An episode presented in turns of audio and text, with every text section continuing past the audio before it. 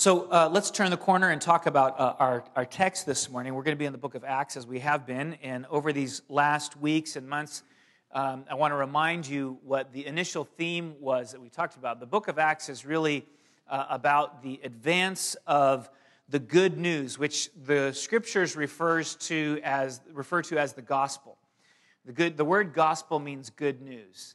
And the message, the good news, the message of the gospel is that God has come into the world, He's taken on flesh in the person of Jesus Christ, and He's connected with humankind in many beautiful ways teaching, instructing, loving, healing. Think of all the stories of Jesus laying hands on people, caring for them, loving them, speaking truth, being present in their lives, and then ultimately going to the cross and offering forgiveness for sin in his atoning sacrifice.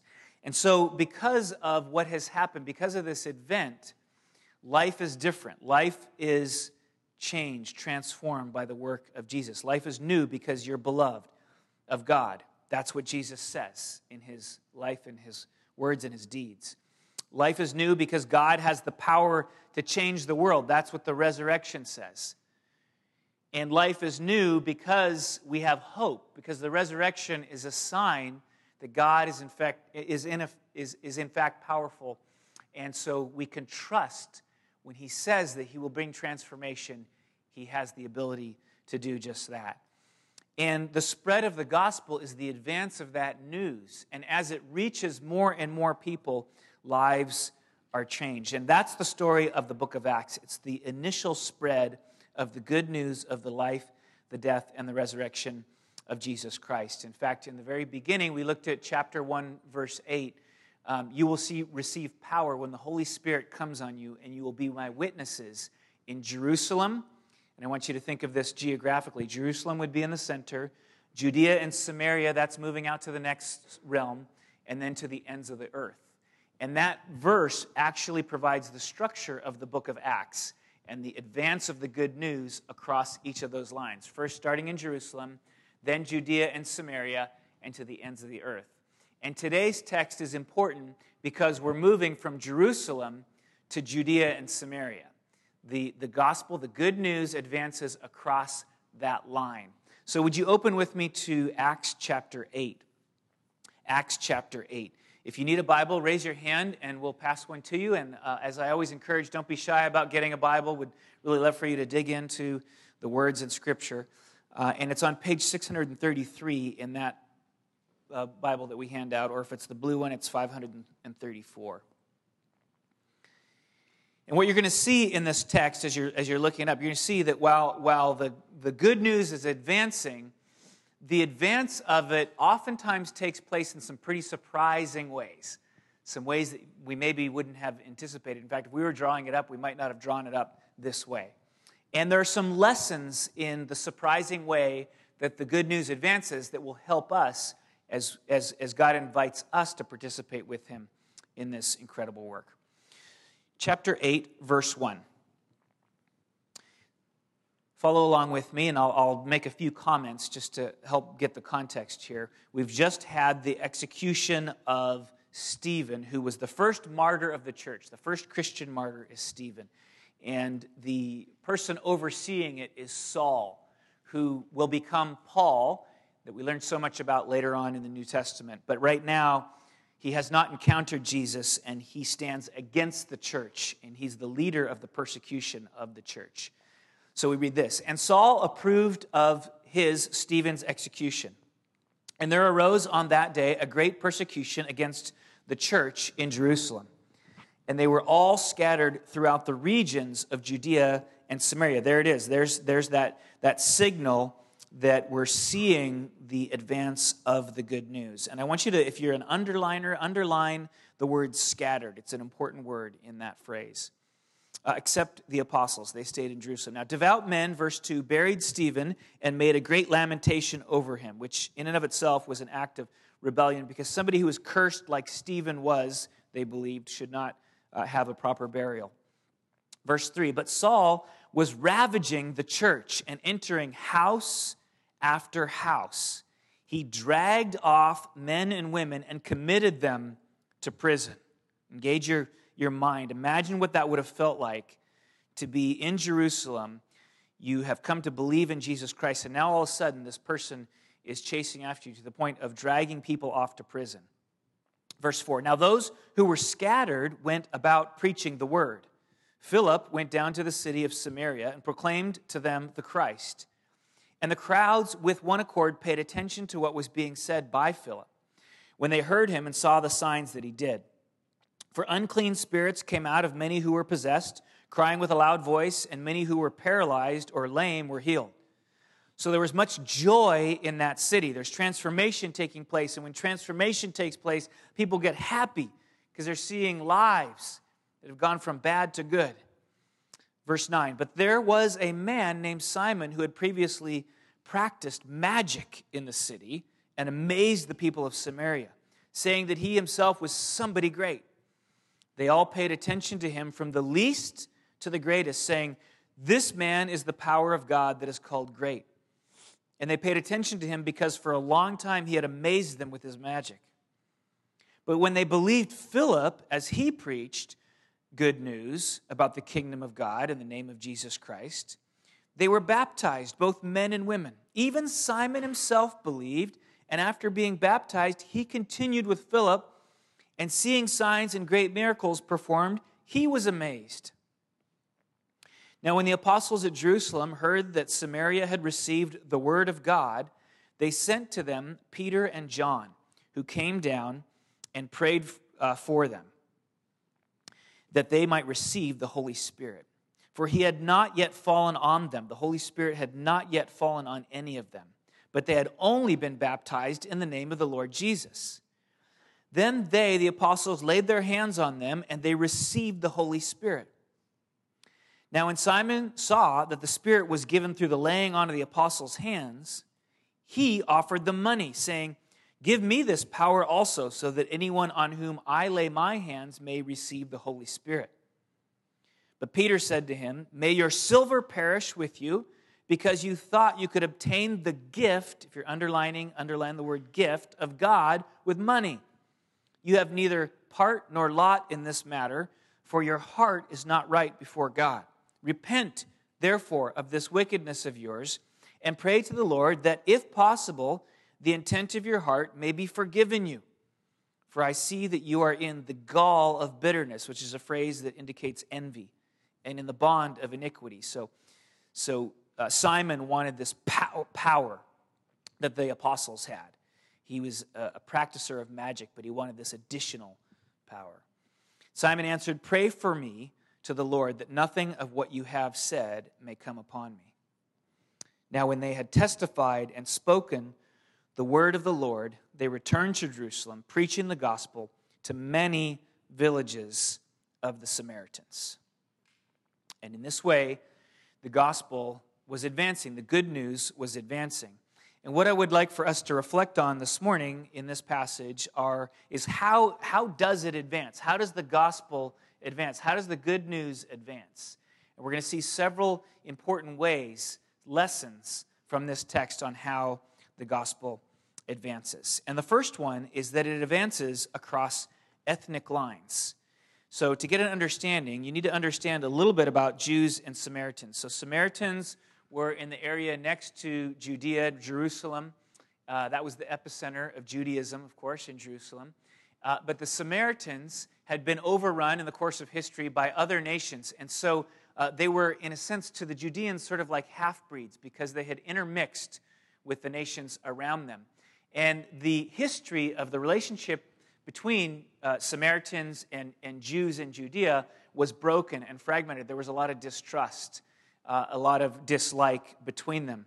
They did not respect one another, and there, it was reflected in their worship practices such that there was a kind of a what they call a, a Samaritan curtain between the two different groups of people the Samaritans and then the, the, the more ethnically pure, if you want to say, uh, Jews who were in Jerusalem.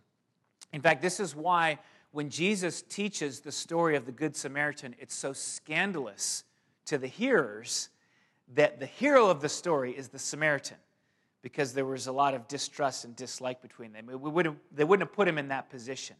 But Jesus does it on purpose to make a point. So you got to understand that to cross from Judea to Samaria to share the gospel was to cross an ethnic divide and to bring the good news to a different kind of people, to a people uh, that between whom there was animosity, and it was somewhat uh, scandalous. So how does God get them, those Jerusalem Jews, to cross this line and share the gospel in Samaria? And the answer is persecution. It was the persecution that caused them, that motivated them to cross the line into Samaria. They weren't going to go on their own, most likely, because it wouldn't have been something that would have come to their minds. And we have this beautiful interaction between them. So when Peter and John uh, arrive, they lay hands on the Samaritan believers, these new believers. And they're basically saying at that point, by laying hands on them, we accept you. So the Samaritans have accepted the good news about Jesus Christ. They, they've accepted the message that was being preached, preached in Jerusalem. But now the Jerusalem uh, Christians come down and they receive the Samaritans. So you have this beautiful incident, uh, very poignant, where the two groups are being knit together. And what is it that's knitting them together? What is it that's crossing that divide? It's the, it's the gospel, it's the good news being received and being passed on. And those of you who are students of the scripture, you know um, there's some controversy around this text with respect to the fact that the initiation process for the Samaritans is two steps. They believe and they're baptized in the name of Jesus. And then afterwards, Peter and John come and they lay hands and they give them the Holy Spirit. And so, in some corners of the Christian faith, this text has been used to, uh, to, to, for the view that uh, actually, when we come to faith, there's a two stage process that we receive Jesus and then somebody lays hands on us and we receive the Holy Spirit. I prefer the interpretation that says that the reason that there was two stages is because you have this healing of this ethnic divide that's taking place, that's been taking place. So the, the, you have the, the Samaritans saying yes to the good news, and you have the, the Jews in Jerusalem coming down saying yes to the Samaritans. We welcome you into fellowship in the church. That's, that's, that's, that's a, a, probably a stronger interpretation, in my view, than the other one, because all throughout the rest of the New Testament, you don't see this two stage sort of coming to faith. When you come to faith, you also receive the Holy Spirit. Now, it may have been a little bit that, that Philip didn't teach them about the Holy Spirit, and so the apostles were doing that. But what God is doing is creating this moment where the two sides, these two ethnicities, are coming together. And it's a beautiful, poignant, poignant moment. And it involves the laying on of hands. Uh, and, and, and we just have to be reminded that when the gospel, when the good news advances, it's going to cross over all kinds of ethnic divisions that we experience in our world. That's what it does. That's part of the beauty and the power of the good news. And so we should be looking for those opportunities and participating with it. And it's not a superficial thing. What I see in the, uh, the apostles coming and laying on their hands is they're getting past the superficiality of it. To lay hands on somebody is a very intimate thing to do and to pray for them. And I wonder if that's an encouragement for us as a church, not to be satisfied merely with sitting in a room that's multi ethnic, but to go to another level beyond that. Now, maybe I don't know if it looks like laying on hands of each other in prayer, but what it means is to really get into each other's lives and, and, and to embrace the opportunities that we have. Because there's something uh, that the world sees when, when people who are from all different walks come together, and the thing that knits them together is the good news. That says something to the world about the power of the gospel. And don't, don't we live in a world that needs that desperately? Yeah, we do. And so uh, we can live into that, and, and that's going to be part of how the gospel, the good news, is going to advance. So it advances across ethnic lines. That's the first one. The second one is it, it advances by a greater power, by a greater power. Um, and I don't have, uh, I'm going to mention this briefly. I wish I could develop it some more, but um, there's just so much in this text. But I'll say this when, when Philip gets to Samaria, you notice there's already a powerful spiritual force present there in the person of Simon. And Simon has a great following, and they're even saying that he's got the power of God, but he's actually practicing dark arts. And, and, and he's, got, he's got favor with the young and the old and a broad following. And I just wonder if maybe Philip would have been tempted to be intimidated as he walked into that scenario, right? I know I would. I know I would have been to be intimidated by the spiritual work that's already happening there. But Philip's not intimidated at all. In fact, he stands in a long tradition in the Bible of small people who face big, big enemies, if you want to say it that way. Moses standing before Pharaoh, you know. David standing before Goliath, right? Paul standing against the Roman Empire. Over and over again, we see that the people who really grasp the good news understand that it is a power greater than any other. And they're unintimidated by the spiritual dynamic that they're facing. And this is really important for us as well because we live in a secular age. We live in the least church part of the country, you know, and it's easy for us to feel intimidated from time to time.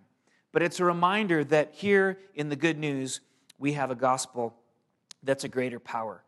And we're going to hopefully have a gospel academy. Um, we've been working, Desmond's talking about this on what it's like to live in a secular age and what are some of the dynamics and the spiritual dynamics that are at play uh, in, in this. And I, I'm really excited for us to lean into that. So, this is why um, I, am only mentioning this briefly because there's so much to talk about here. But the baseline, you understand the base, and that is the gospel advances because ultimately it's a greater power.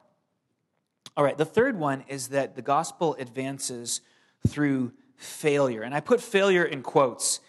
Failure is such a tricky word. Uh, so many times in my life, I've felt like something has been a failure and it's ended up being a success, but I didn't know that at the time. And that's very much the case when you look through the scriptures and you see the way God works. So I put failure in quotes because sometimes our greatest failure ends up being our greatest success. And what, that's what you see in this text. Um, the gospel is powerful, but you're going to see the people themselves are oftentimes in a place of weakness. Those who, the vessels who bring the good news, are often in a place of weakness.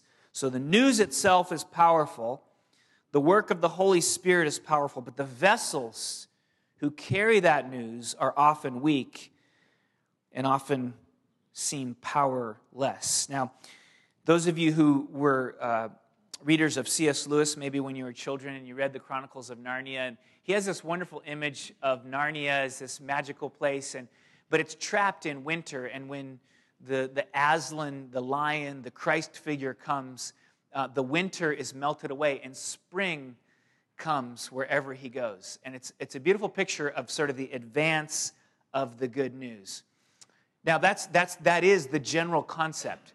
But when you look in the New Testament, what you find is that advance actually comes oftentimes with a lot less glory and lots of fits and starts and through the weakness and the brokenness of people.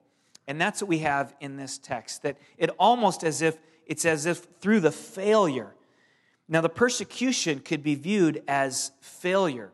I'm trying to imagine myself being in the scenario in Jerusalem, and people are chasing after me. The, the religious leaders are chasing after me. And I would have thought that, that when we started talking about Jesus, you know, they would have, you know, they're, they're supposed to be the ones who know, they would have gotten on board, right? It would have been surprising. And then to be chased out of your home and to be scattered and, and I know myself, I know I would have asked myself questions like this. I would have said, oh man, you know, I should have been more likable in the way I presented the news. I should have, I should have used more, elo- I should have been more, if I were just more eloquent, right, they would have received the message that I was trying to share with them.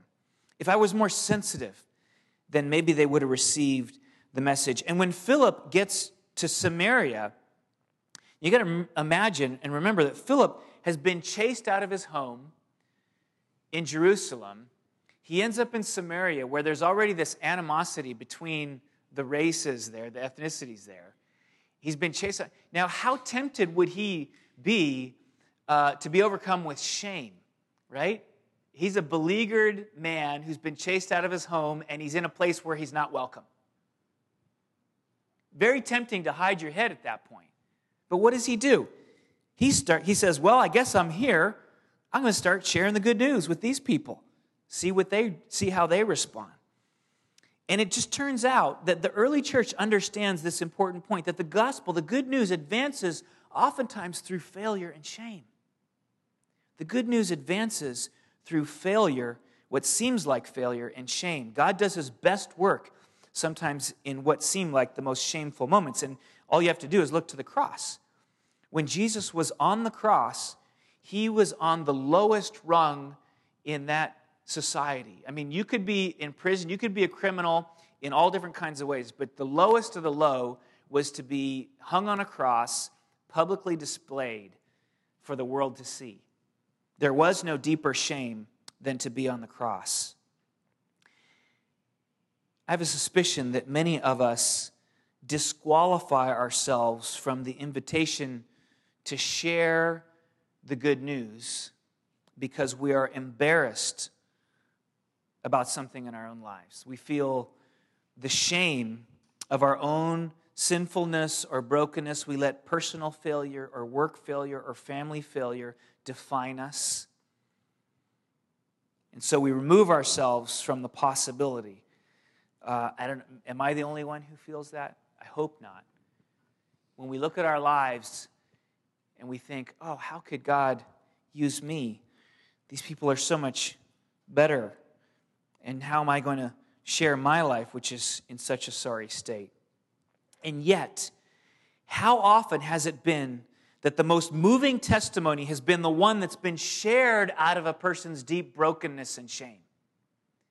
Think back to the people that have moved you in your life. And I'll, I'll, I'll venture to bet that many times it's been the person who is sharing uh, the testimony of Jesus not out of their triumph, but out of their brokenness, out of their weakness, out of even the things that have caused them great shame. And those have been the ones that have touched your heart. I know this in my relationships with people. I continually have to relearn this lesson. I think that if I tell them, you know, about all the things I'm involved in and, and, and all the things I've accomplished, then they're going to want to love Jesus. And I find out that they're more interested, they're more curious when I start sharing the broken bits of my life, the shameful parts of my life. It's in the failure, quote unquote, that God often works most powerfully, even when it comes to shame. Paul, who, if you look at his resume, was sort of the elite of his day, ended up learning this lesson such that when we see a more mature Paul in ministry, he can say things like this in 2 Corinthians 12, 9 through 10. Therefore, I will boast all the more gladly of my weaknesses, so that the power of Christ may rest upon me.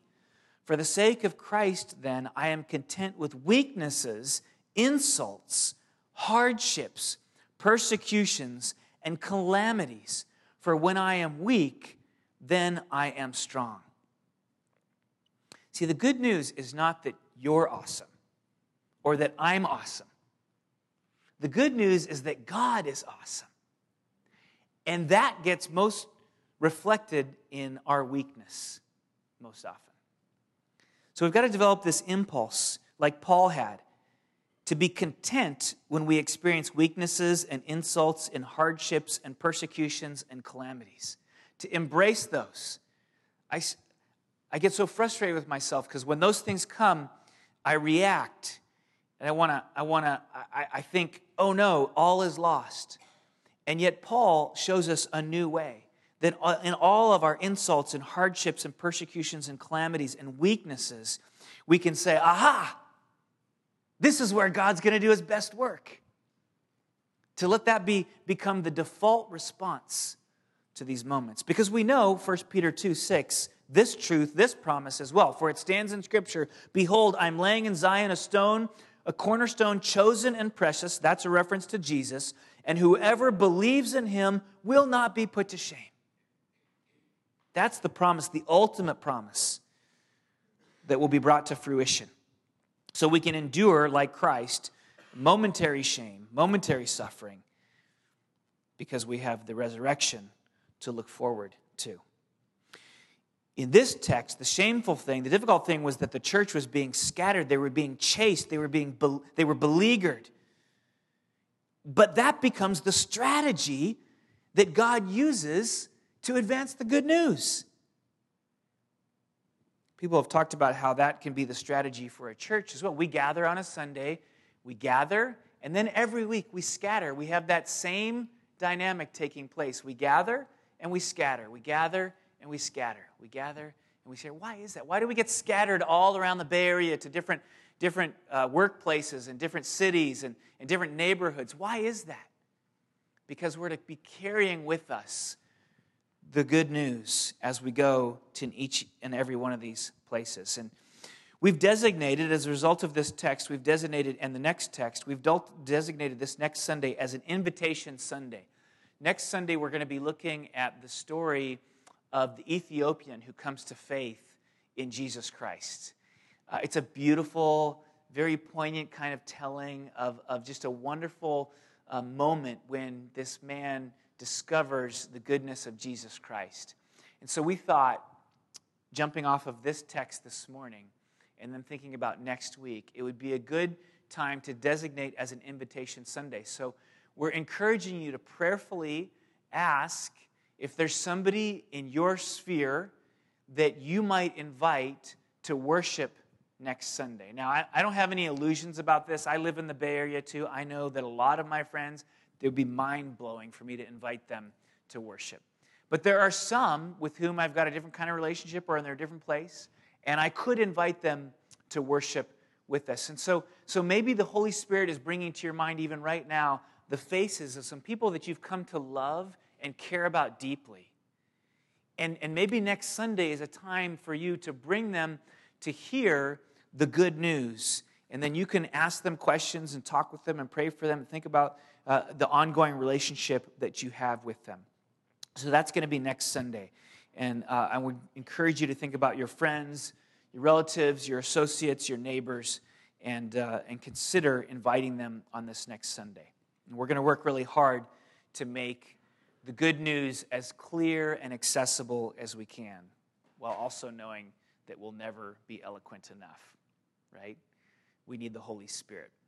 So we're stepping out in faith to trust that God will meet us. So, anyway, the, the gospel advances through failure, quote unquote.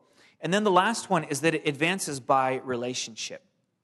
And I don't have much time, so I'm going to move through this quickly. But uh, Simon believes, this magician, he believes when Philip comes and he's talking about the good news, but then he tries to buy the power of the Holy Spirit, which shows that his belief is misconceived.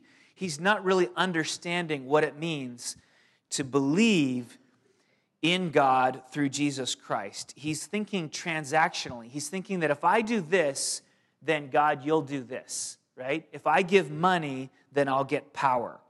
And Peter calls him out. You might have noticed that he calls him out in a pretty harsh way.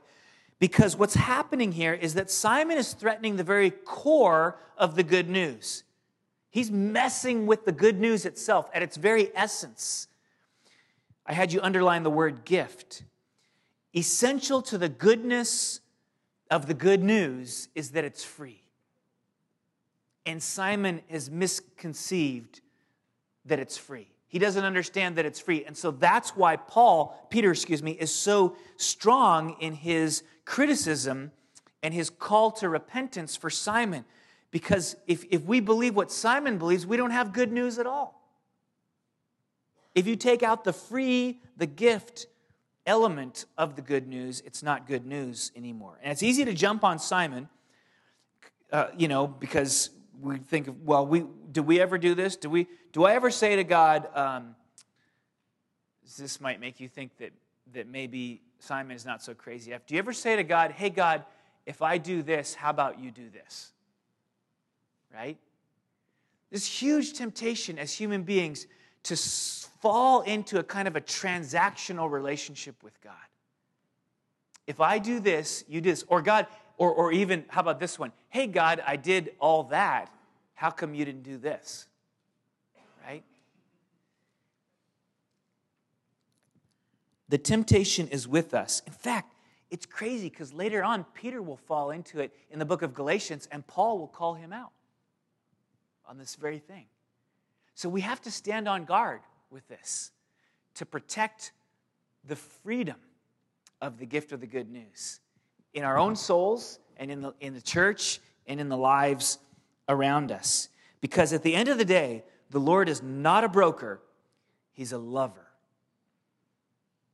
And He wants relationship with us. He wants to be in loving relationship. He doesn't want this transactional thing. He wants day in and day out relationship. And all that energy we take to try and please God, we would be better served to put in trying to know God. And out of the knowledge of God comes the kind of inner transformation that we ultimately long for. We can't, we can't beat ourselves up, we can't earn our way into that kind of transformation. But what we can do is draw close to God. We can take all that energy and apply it to knowing God through Jesus Christ. And what you'll find is so much, it's such a better way, it's the only way, it's the gospel way. What you'll find is that as you draw close to the Lord, and you you you you get in deeper relationship and closer walk with God, the kinds of transformations that you wanted to take place will begin to take place all the more. And you see this contrast in the disciples and in Simon. Simon wants to get this power so he can control the situation, right? There's a lot of control in this, the way that Simon, I'm going to give you money, you give me the power, and then I'll use it for my own good. I'll use it for the things that I want to do. And the disciples, Philip, for example, they have a very open handed approach to life that is rooted in a relationship with God. I mean, Philip, he just got kicked out of Jerusalem. He finds himself in, in Samaria. And what does he do? He's like, oh, I'm in Samaria. Okay, I guess I'll preach the good news here. It's an open handed walk in a relational way with God as opposed to a kind of a controlling attempt to, to, to put God in a box and make God do what we would want him to do. It's a beautiful dynamic, it's freeing. And all of you who are on the treadmill of trying to be good enough for God, and, and don't think that you're not on this treadmill because it happens in very sneaky ways. You might know the truth up here, but in your heart, if you're like most human beings, you're still working, working it out. You're still on the treadmill in some, some, some ways. And so, uh, all of us who are on the treadmill, we should breathe a sigh of relief because we don't have to be good enough for God or for the people around us. We can let it go. That's the gospel. That's the goodness of the gospel. That's the freedom of the good news. And so, Lord, would you help us this week to scatter from this place, emboldened uh, like Philip, courageous like Philip, relying on the power of the gospel, embracing our own weakness, hardship, persecution, calamity, insult, living deeply into our relationship with you, drawing from our daily walk with you, being resourced in you. Would you help us this week to scatter from from this place with, with all of that goodness and to be your instruments in the world as you guide us and lead us. Perhaps this morning, some people have come to mind that we've fallen in love with, people that we care about deeply, people that we long for to have an encounter with the living God. And just maybe it's in this week that you will provide that encounter as you work in and through us, even in our weakness. So meet us, meet us at this table as we reflect on these things. Meet us throughout this week as we reflect on the words you have shared with us this morning. Don't let us drop it, Lord. We want to be a part of the advance of the good news in a world that is hurt, hurting, and broken in so many, many ways. And for individuals who are hurting and broken in so many, many ways. We are your servants, as flawed and incapable and inadequate as we often seem. So work through us, we pray, to display your glory. The good news is not that we are awesome, it's that you, God, are awesome. Display that truth through us in the coming days, we ask. In Jesus' name.